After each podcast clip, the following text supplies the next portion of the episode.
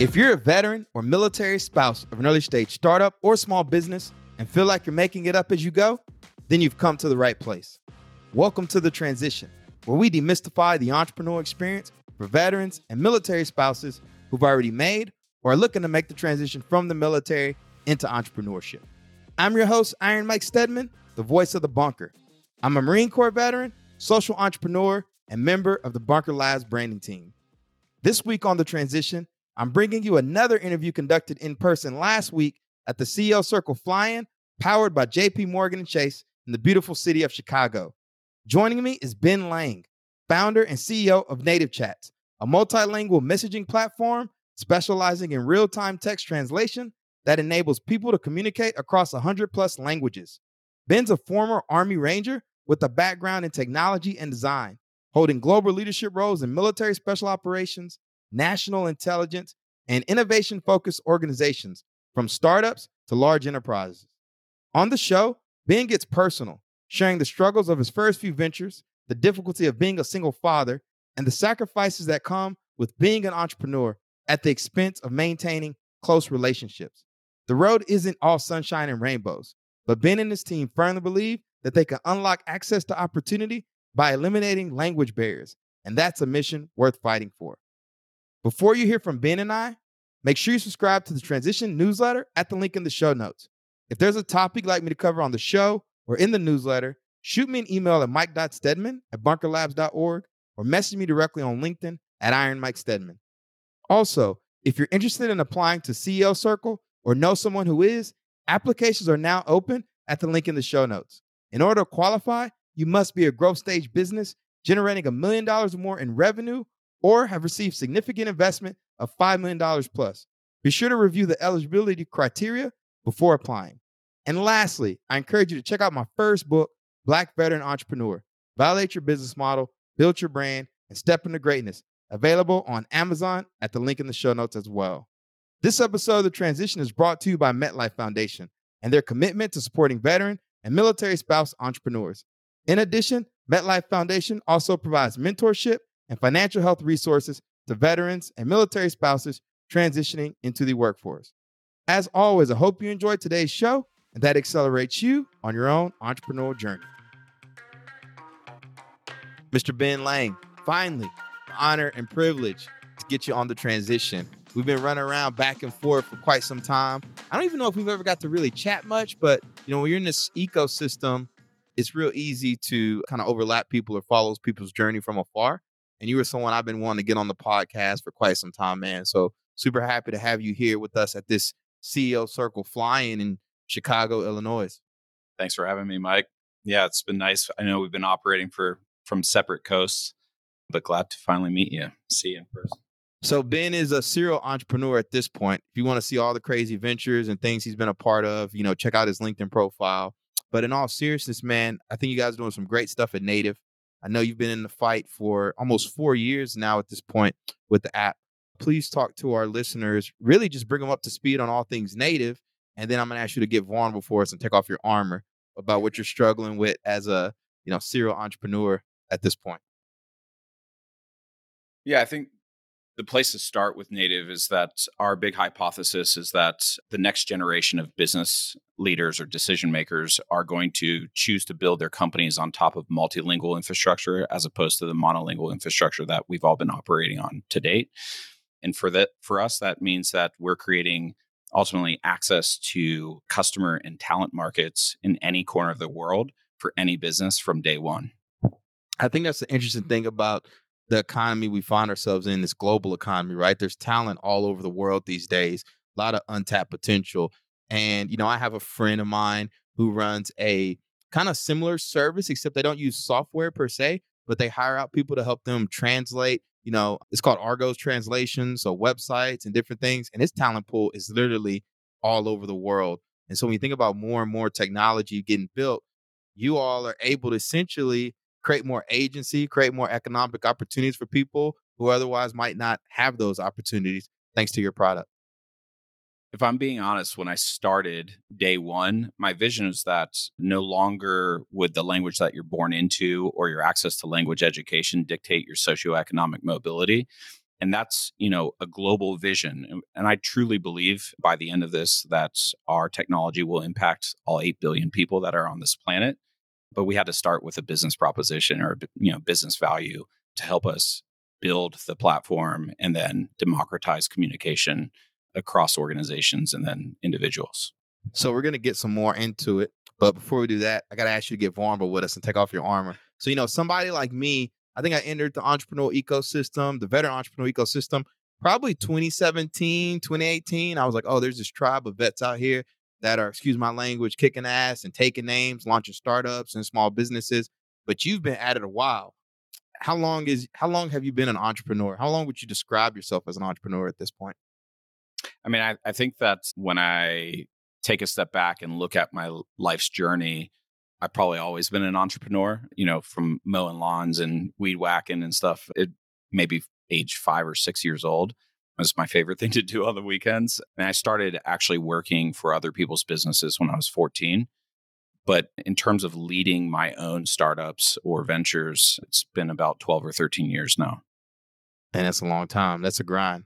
And, uh, you know, I always tell people, you know, you see the magazines, TechCrunch of the world, et cetera, and always seems like these entrepreneurs are just living the perfect life. But you and I know both behind the scenes, it's a grind. And I would love for you to get vulnerable and share with our listeners something you're struggling with, either personally or professionally, currently as a veteran entrepreneur. Yeah, I, I think everything goes in, and flows in cycles. And so, you know, for me personally, as you prompt me that way, and and I'm trying to think about, and more likely, you know, wanting to talk about a personal struggle than a business struggle. Even just recently, I've I've just come out of kind of a little bit of a three to four week slump, you know, where wasn't really a depressive slump. It was just a, a slump of feeling stuck, a, a bit numb to everything, and and disinterested. And I think that that just comes with the territory of logging so many years, so many hours in doing this that those waves are going to come. And, and for me, I usually try to insulate other people around me from going through that experience with me and to just be introspective and, and know that it will pass and everything does pass. I want to sit on this for a second because the last episode of Transition I recorded, I talked about the importance of resetting yourself with a morning routine. You know, going back to the basics, the meditation, the reading, all the stuff you did when it was just a hope and a dream then you start getting customers and then you're in it and you know you're living out the entrepreneurial lifestyle but you can drop some of those things that you were doing when you didn't have any customers. And i'm gonna be vulnerable too is i find myself feeling stuck quite a few times as well. You know every day just kind of feels like groundhog's day right like you know you have your routine i go to the same coffee shop you know i keep the consistent schedule but some days you wake up and you look at the schedule and you're like is there more to life than this you know, I don't want to just jump on another Zoom call. No, man, I found myself guilty of that as well. Is where you just one day you just wake up and you just feel stuck. And so, um, how did you get out of that? What was have you found a strategy that's worked over the last, you know, 12 years or so? Because I can't imagine this is the first time. Yeah, I, I don't have a magic recipe to get anybody out of that or even myself out of that. But like I said, I know that it will pass you know, a year and a half ago, I went on the journey to lose 45 pounds. I was 230. That was big. I hadn't been that light, you know, after putting in, I don't know, nine to 12 months of work, probably since I was in the service. And, you know, so all these things kind of just ebb and flow, right? You, you build up entrepreneurship is ultimately about imbalance, right? And you are accepting the imbalance that is required to endeavor towards this risk that you're taking. And um, in doing so, you know that you're never going to be in this perfect state of kind of flow or or peace. But this morning, you know, I knew I was going to be on your podcast, and I I actually just traveled back from South America two days ago, and then yesterday I had to travel from from home to Chicago. So this morning it was very important for me to wake up. I got some stretching in, I got some gratitude journaling in, got a 20 minute meditation in, and that meditation was a lot of visualization based stuff and in that work i knew that i had you know a bright light to to bring to the day today yeah man that stuff is so important like i said about getting reset and it's interesting you know you were a ranger right i was an infantry officer i used to think meditation and mindfulness was all this hipster stuff then you start dealing with the stress of entrepreneurship and you know i pull out my headspace app you know even when i just feel myself anxious for no reason it's literally my mind telling myself to like, hey, you just need to slow down. And I think meditation is something that's a good trigger for me to just instantly like just pause and get reset. And I find myself meditating, you know, sometimes two to three times a day now. I love that. I don't meditate two to three times a day, but I try to mix some of that more introspective work with external work, you know. So even though I was going to be traveling for 22 hours on Saturday, I started Saturday morning by hiking the big, biggest mountain nearby, Santiago, Chile.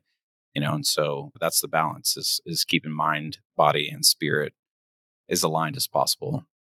So take us back. How did you actually become a veteran entrepreneur? What was your journey like?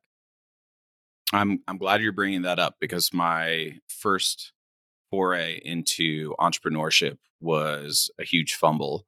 I'd been working as an, a targeting officer at the DIA. Um, so when I wrapped up my career, I was a senior intelligence sergeant for a civil affairs brigade. Moved into working at the DIA, then worked for Palantir coming out of the DIA. Been a technologist my whole life, and I was unsatisfied creating so much value for these organizations and not being able to extract that, at least more so for myself. Um, so I started a company. I shelled out a business overnight.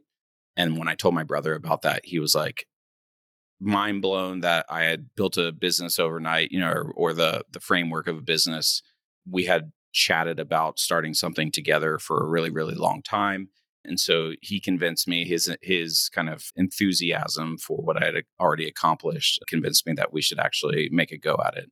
I'm very very family centric. I'm always trying to build with people I love. You know, I, I want the wealth and the process, the journey to to be shared in, in that context as much as possible. Even though sometimes that's really really hard and you know my brother's not a partner in my current business for that reason many friends you know have kind of felt yeah it's not easy having family and friends involved in businesses but it's still a good north star for a lot of people to shoot for. So i started my first company and then you know kind of pivoted overnight that my brother was going to be in on it our idea was that we were going to build a holding company and we were going to you know put out all these small businesses. And for those of you who who have been at least moderately successful in in building your own business, you know that that's a recipe for disaster. I sold about everything that was worth anything to my name to put into starting that first company. It's called Guildsmith. And I moved from the DC area to Charlottesville, Virginia with my son. I was a single dad at the same time, too, which is a whole nother, you know, layer of responsibility and, and risk when you're doing this thing. Unfortunately, about 10 months into my first business, I became bedridden. So I was playing competitive soccer two, three days a week. I had just backpacked 40 miles in the Shenandoahs, summited the, the two tallest peaks in the Shenandoahs recently. One morning I woke up super tight, stretched out for like half an hour.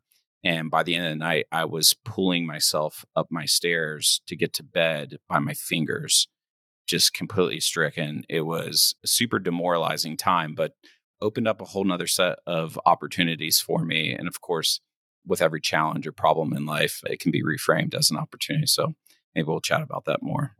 What led to you being bedridden? It was a accumulation injury from jumping out of planes and fast roping out helicopters and you know carrying packs thousands of miles. But ultimately, the bottom three discs in my spine were bilaterally herniated, and the L5 S1 had something called desiccation, which is basically there's no fluid in it and I and I guess you know that equated to sciatica and was was the reason on that day that I couldn't walk. But just one of the many many bumps, and you know from that I ended up closing up that house in Charlottesville. All of my household goods stayed in storage for like five or six years. I moved my son in with my father, taught myself some Adobe skills overnight, submitted an application to go to Parsons School of Design in New York, Fortunately, they accepted me, went there for a semester, was not getting better, ended up on my dad's doorstep too for, for a year, had to get three epidural injections and do physical therapy three, four days a week. And that whole time, the walls were just shrinking in on me. It was, it was actually a really, really dark year for me. But in my first semester at Parsons, I had designed my first product. It was called the Panel Wallet. And I held on to that concept and I kept slowly working on it with the limited resources I had, basically from my dad's couch. With my dad standing over me saying, you know, why the fuck aren't aren't you a capable you know adult human being right and why are you in my house and why can't you make it on your own so that was one little light that i held on to through that entire year and i eventually successfully kickstarted that product and that provided kind of a whole new wave of energy that i rode back into going back to parsons finishing my undergrad became the first person in my family to complete an undergrad or graduate degree and so yeah the journey's been crazy, but you know, I I kept building business even in in the darkest of of times. Man, that's a great story, and congratulations on that. You know, being the first in your family to do it. Now, one thing I don't you you touched on, I want to talk some more about is so you transitioned out of the military and went straight into entrepreneurship. I, I did not. I, I went and worked at the DIA as a civilian and it was early days for a company called Palantir, which I think a lot of people know of now. We had a pretty extraordinary supercomputer. I was building targeting packages and using tools that look like m- the Minority Report. You know, it's pretty incredible to get to work with technology like that. And as I developed my workflows, Palantir software wasn't supporting all the all the needs that I had, and so they started assigning engineers to me, and ultimately that's how I kind of got recruited out of the DIA to to go work on the commercial side. Understood. And so then after that, that's when you started the business, and then went to Parsons, and Parsons is the new school, but there might be listeners who are unfamiliar with Parsons, so I would love for you to give them a quick thirty second overview. Yeah, I mean the the synopsis there of Parsons is that it's a top one, two, three design school in the entire world. It's the top design school in the United States. I actually studied in their sole business program, which is called Strategic Design and Management. And so, if you're familiar with an IDEO or Frog Design or Fjord, any of these design thinking consultancies, ultimately we use design methodology and a human centered approach to intervening within systems to create dramatic change. Yeah, that's what I was going to get at because I know Parsons mainly for like design, but I didn't know necessarily on the business building aspect of what they're teaching over there.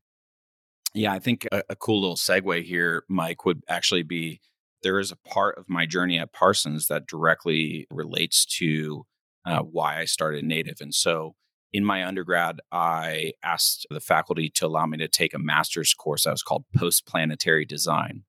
And this class was about designing for the 100 to 10,000 year human future. I partnered with this African guy, Io, who was trying to portray the African diaspora in a space future. There's a lot of big words, so I'll try to like break that down a little bit. If you think about a SpaceX flight suit, it's it's all white, right? It's sterile. And that is often the case in a lot of design these days.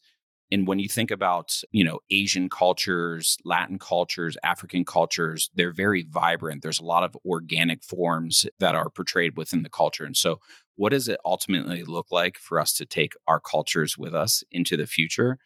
And so, the big lesson I had in working with IO and taking that class, my my big takeaway was ultimately that the innovation paradigm tends to produce more homogenous outcomes. And by what we're doing in native, I believe that we have the opportunity to flip that paradigm on its head and use technology to produce more diverse outcomes, right? And so, for anybody that's listening out there, I personally believe that diversity is a strength in all things and am not somebody who's seeking oneness. And so, if you also believe that, then, you know, you believe that taking that forward, no matter what the future looks like, is going to make humanity better. I think you went over a lot of people's head on what you just talked about, but I'm gonna break it down for people. I think sometimes we don't realize that our own biases, the way the world is now, even when we're creating new technology, we can bring those biases into the technology that we're creating. So just like you talked about space, the look and feel of it, it is lacks the agency of some of these other cultures that you're talking about, whether it's the African diaspora or I don't even like to use the term Oriental, but back in the day, the Asiatics, etc. And so now you're able to basically get their input in how this new future kind of looks, right? It's not just coming from one group of people, but everybody has a contribution into into tech. Yeah, there, there's inherently entrenched knowledge and culture that exists within language And today, Native supports multilingual communication in 136 languages. There are 7,000 languages, and humanity humanity loses one of those languages every two weeks. I'm not on a mission to preserve every language. That's that's not something that I think is feasible within you know my personal means. But I am on a mission to create access to people, information, and opportunity in every language. So once you came up with this idea for Native, what were your next steps? How did you actually bring the product to life? Yes, I was in the first semester of grad school, and it was November 2019 when I decided to take my earnings from the services based company I was running before Native and pour it into building a product. You know, crazy because three months later we hit pandemic, right? And the whole world stops. So we started with just trying to proof out with the question could we integrate, seamlessly integrate chat and translation into seamless or unified messaging experiences? And so by February, we actually had that working in an alpha. And, and then the whole world shut down. And immediately we had an opportunity actually to deploy that early capability via mobile devices onto people who needed it onto their phones. And so, you know, I'll give you one small example. There was a an aging Armenian community in Los Feliz, I believe, Los Angeles. They needed somebody to bring their prescriptions to them, their groceries to them, right? Because they were at risk. If you remember very early on, we were like, everybody who's old, stay inside, do not go outside. Um, and so the neighborhood council was actually trying to organize those services for them, but couldn't communicate with them. We provided them a means of being able to communicate. We had a bunch of those types of early opportunities to to test the utility of this product. More recently, a big one was Ukraine. We had tens of thousands of Ukrainian refugees fleeing from Ukraine, entering into Eastern and Central European countries, and needing some kind of technology to be able to communicate with their new hosts and then as their kids went to schools, communicating with their kids' teachers, and then dealing with the immigration agencies and all kinds of stuff. So, you know, that's outside of the business context of what we do. And just by way of using the proof of concept app that we built called Native Chats, that's available free to anybody in the world. Now, did you bootstrap to get initially started, or did you have to go ahead and raise capital? I bootstrapped. I took 250k of what would have otherwise been my salary out of Viceroy and put it into building native. And I went three years without a paycheck. How do you stay alive that long without income for yourself? Yeah, I mean, you know, I have, I guess, the fortune of being a disabled veteran. In many of the cases of my ventures, I used my veteran benefits for school as a means to prop me up. And so being in school was contingent with me starting something new, whether that was for four years or for two years. And ultimately, I've had a pretty supportive family, you know, not outwardly supportive uh, so much in, you know, like handing me cash or any of those kind of things, but living under, you know, other family members' roofs or, you know, just kind of in general being provided for even my dad taking care of my son has has been a huge gift, right? My my family does perceive me as you know somebody who is taking a lot of risk with the intent of paying it back to the entire family and, and creating a new foundation for everybody to operate from. So yeah, I'm extremely blessed to have done that. But I will say before I, I wrap up that point, every day that I've been an entrepreneur, I've been willing to sell the mattress out from under my head if it's the difference between winning and losing in this game. Yeah, I think that some people don't realize of like the other thing too you got is you have a a, a, a son, right? So a single parent. I can only imagine how hard it is. It's already hard enough being a startup founder and then also being a parent at the same time and two different kind of I think two different kind of mental challenges, man. I can only imagine like how you practice being present for your son while also being present for your team at Native.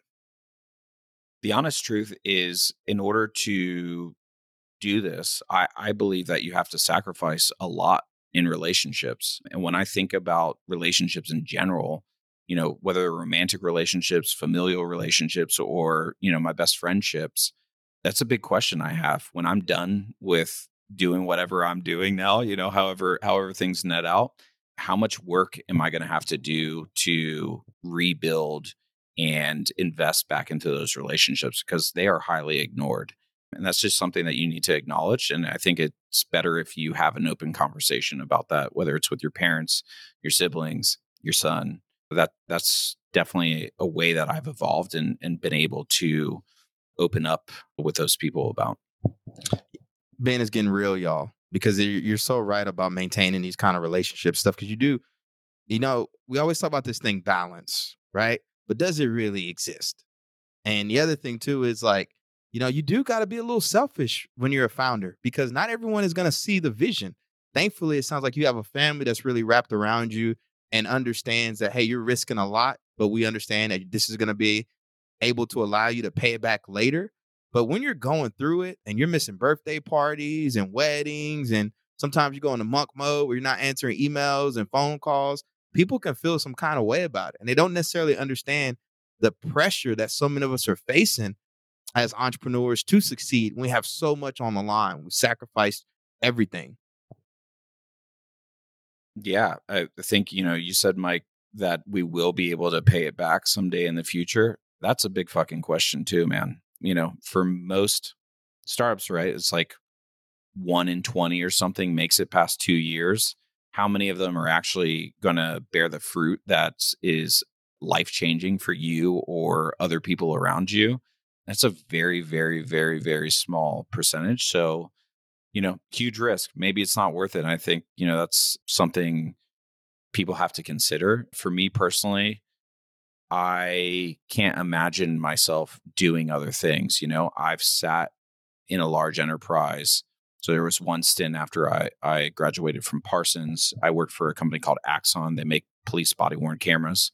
I ran the engineering services division there. And I took, you know, an almost million dollar a year loss in the business and turned it into a part of the business that produced $25 million in revenue a year. And I definitely did not get my fair cut of that and was promised a lot of things over and over and over again.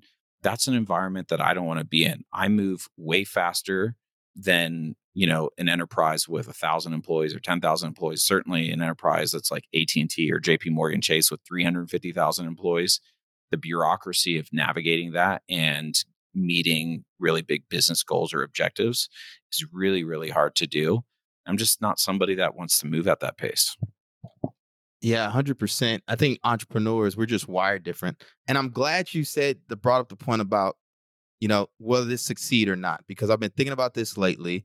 I'm a big fan of the Stockdale paradox. So James B. Stockdale was a prisoner of war in v- Vietnam, Hanoi Hilton. He was also a Hoover Fellow at Stanford's Hoover Institution. And so we even got a Stockdale Leadership Center at the Naval Academy named after him. But one of the things Jim Collins adopted from his time with Stockdale was this idea of the Stockdale paradox of you have to be willing to accept the brutal facts of your current reality but have faith that things will work out in the end. And so he equated that to a lot of POWs thought that they would be home by Christmas. And when they weren't home by Christmas, they literally died. Literally. How do I equate that to entrepreneurship, right? The brutal reality is you may never go home. You have to accept that. That is it. As entrepreneurs, we might need to accept the fact that this thing might not ever hit. I know we want to be all hopeful and that we're going to get this multi million dollar exit because that's what people tell you, you know, the positive psychology. But just like you said, the reality of it is for every one that makes it, there's going to be a thousand in the graveyard. That's just the nature of the game that we play, especially now. And so, with that being said, right, it's something else that you're getting out of the journey, right? It's not necessarily just, you know, the exit. It's like our responsibilities to make meaning out of this life that we're living, whether we're an entrepreneur or we're supporting entrepreneurs, et cetera. I think it's really on us. We always think that there's this big exit or this goal we're working towards, but it's really the right now, you know? Like even us, it's the middle of a week. We're in Chicago at this fly in, right? We all got stuff to do, you know, back home, but this is part of the journey. And so, you know, just the reality of it.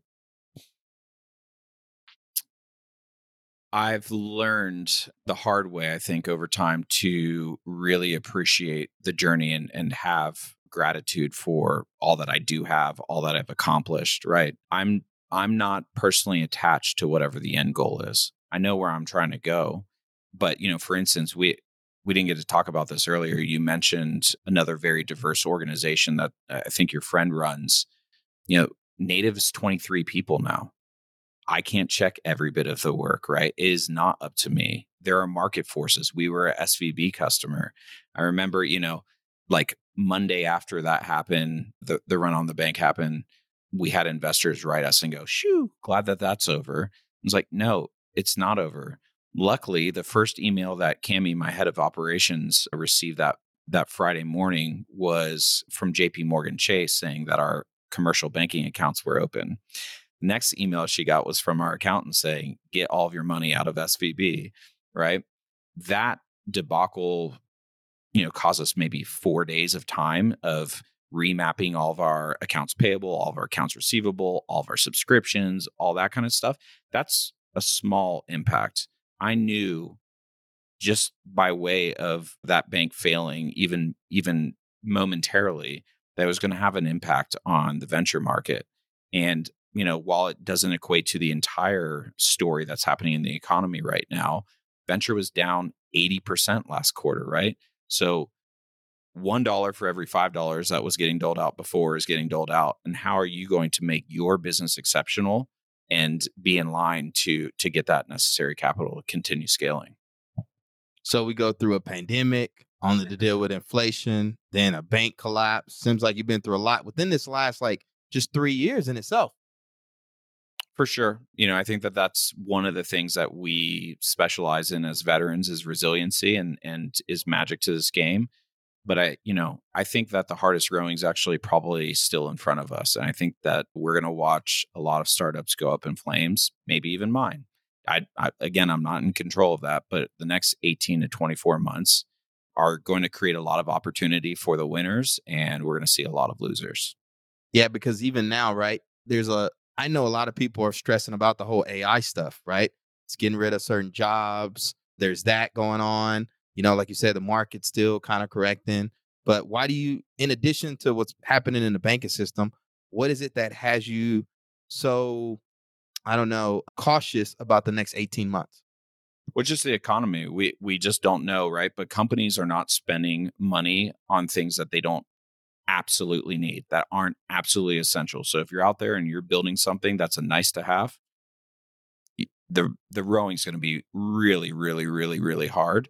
And, you know, we're seeing that too with like all of the reductions in force, all that kind of stuff. I mean, you know, if Salesforce lays off 10,000 employees, guess how many other companies' products were being used and how much less revenue is being made by those companies just with that one RIF, right?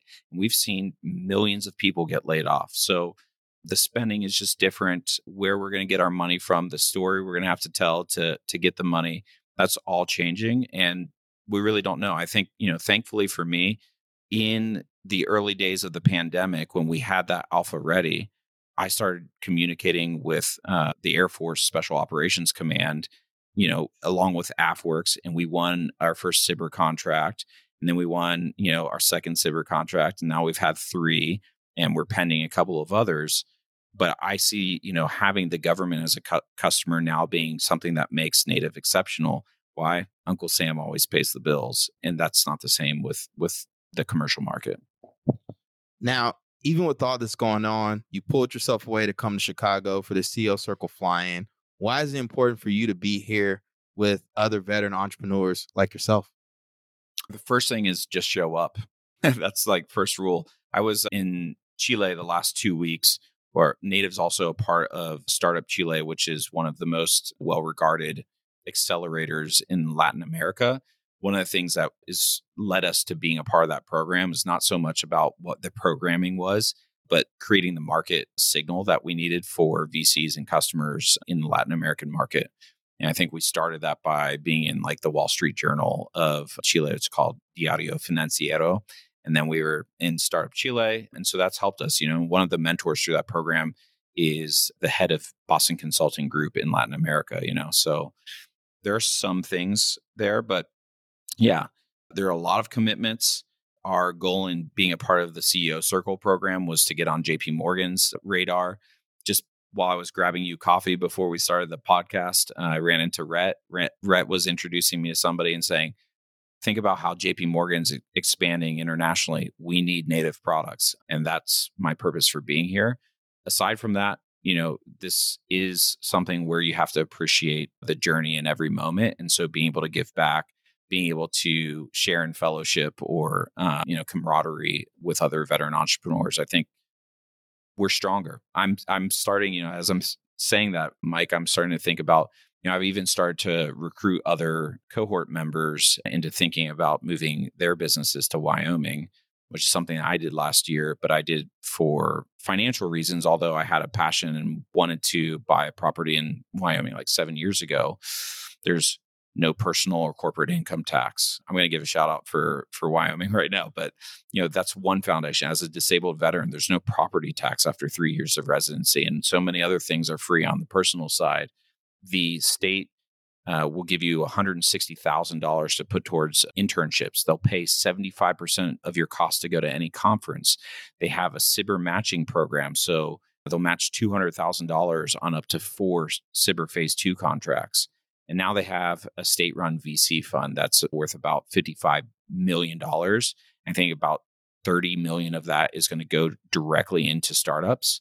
There's left less than a half a million people live in Wyoming. So you know the way i think about native arriving in wyoming last year is we're a shark in a very small pond in terms of our global scalability and desirability for for the state's economy so i've spent quite a bit of time in jackson hole wyoming my business coach shout out bill watkins lives out there but you bring up a good point that a lot of viewers might not be aware of number one whether it's wyoming or new jersey or florida etc there are these state-led venture funds, right? All these states are trying to look out to build their own venture ecosystem. The other thing you talked about was even relationship of wanting to build a relationship with JP Morgan and Chase because a lot of companies they're trying to do corporate venturing. And rather than break the bureaucracy internally, it's a lot easier for them to recruit startups to come fall under their brand, et cetera, and they invest in them and uh, innovate that way. So you've even seen a lot of startup studios that are embedded within these corporations. So there's that going. And then the other thing you talked about was the SBIR.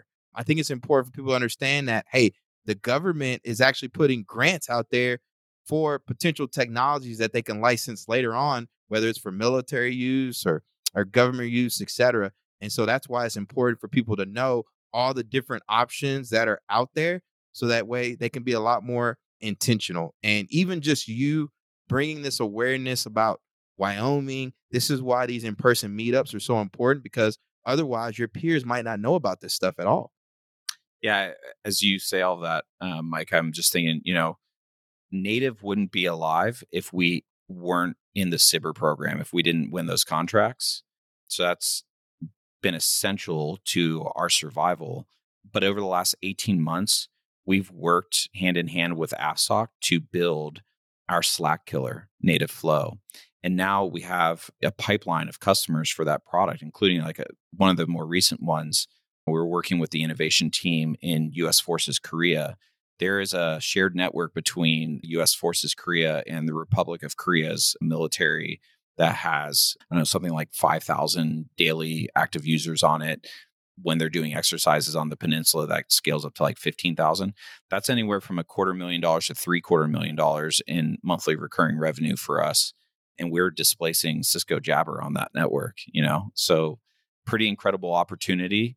And definitely in these uncertain times, if you can partner up and become a dual use technology, it's something that I think is is going to be very beneficial to your survival and hopefully thriving as a startup.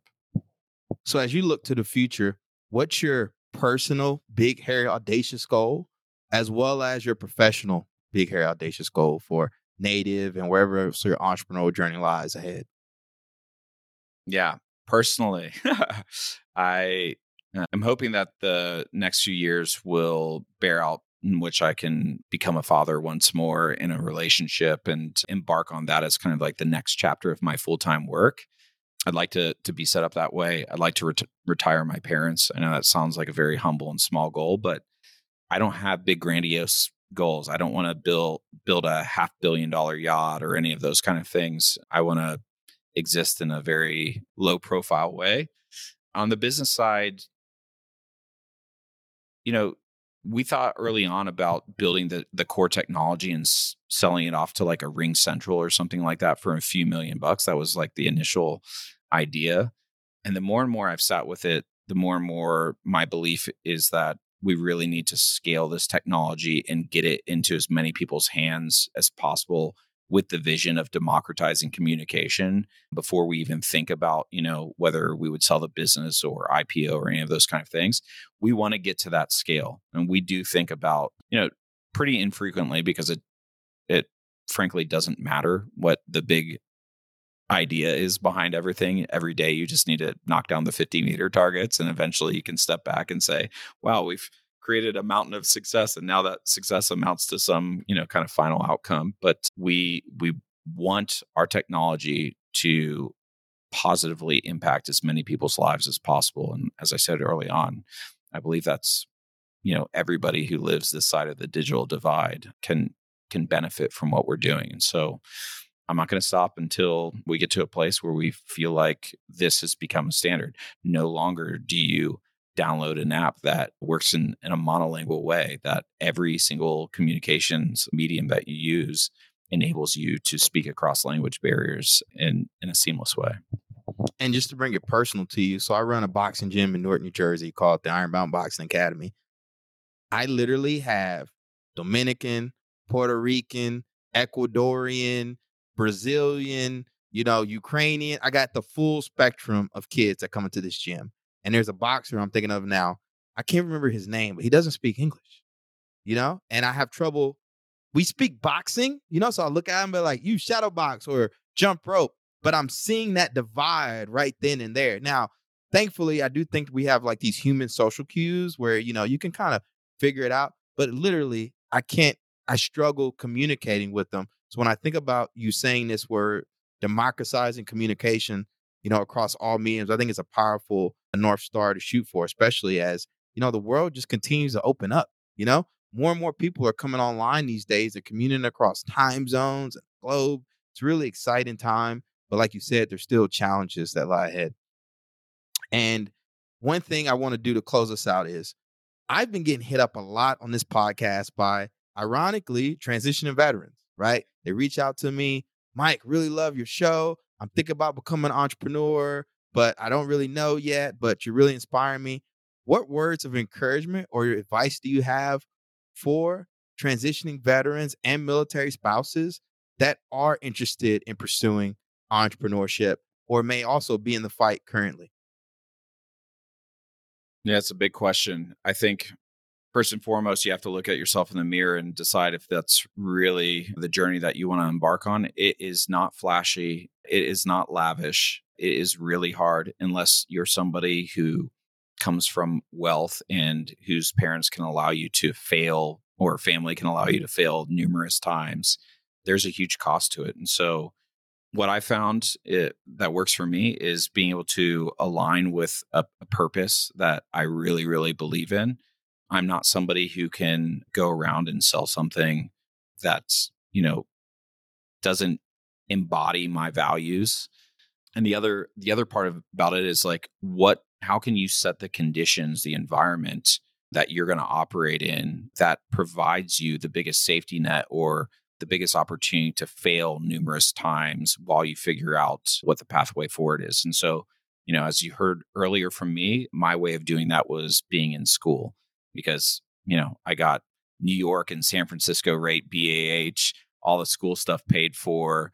I ran little side hustles to put more cash in my back pocket or to infuse in the company. And that provided me a safe place to really fail a lot of times and, and figure out how to how to be successful. Well, Ben, man, it's been a pleasure having you on the podcast today. Where can people find you? How can they get a hold of you to learn more about all the work that you're doing and your company Native? I keep a pretty low profile, but on LinkedIn, you know, I'm Ben Lang or slash proxy Ben. And across social media, I'm Scooters, whatever, Scooters feed, Scooters tweets. Yeah, it's a little homage to a childhood nick- nickname. So I'll be sure to include a link to your website in the show notes for all our listeners. Thank you once again for tuning in. Be sure to subscribe to the Transition newsletter at the link in the show notes. There's a topic you'd like me to cover on the show or in the newsletter, reach out to me on LinkedIn at Iron Mike Stedman or shoot me an email at mike.stedman at bunkerlabs.org. Until next time, everyone, peace, love, and have a great rest of your week.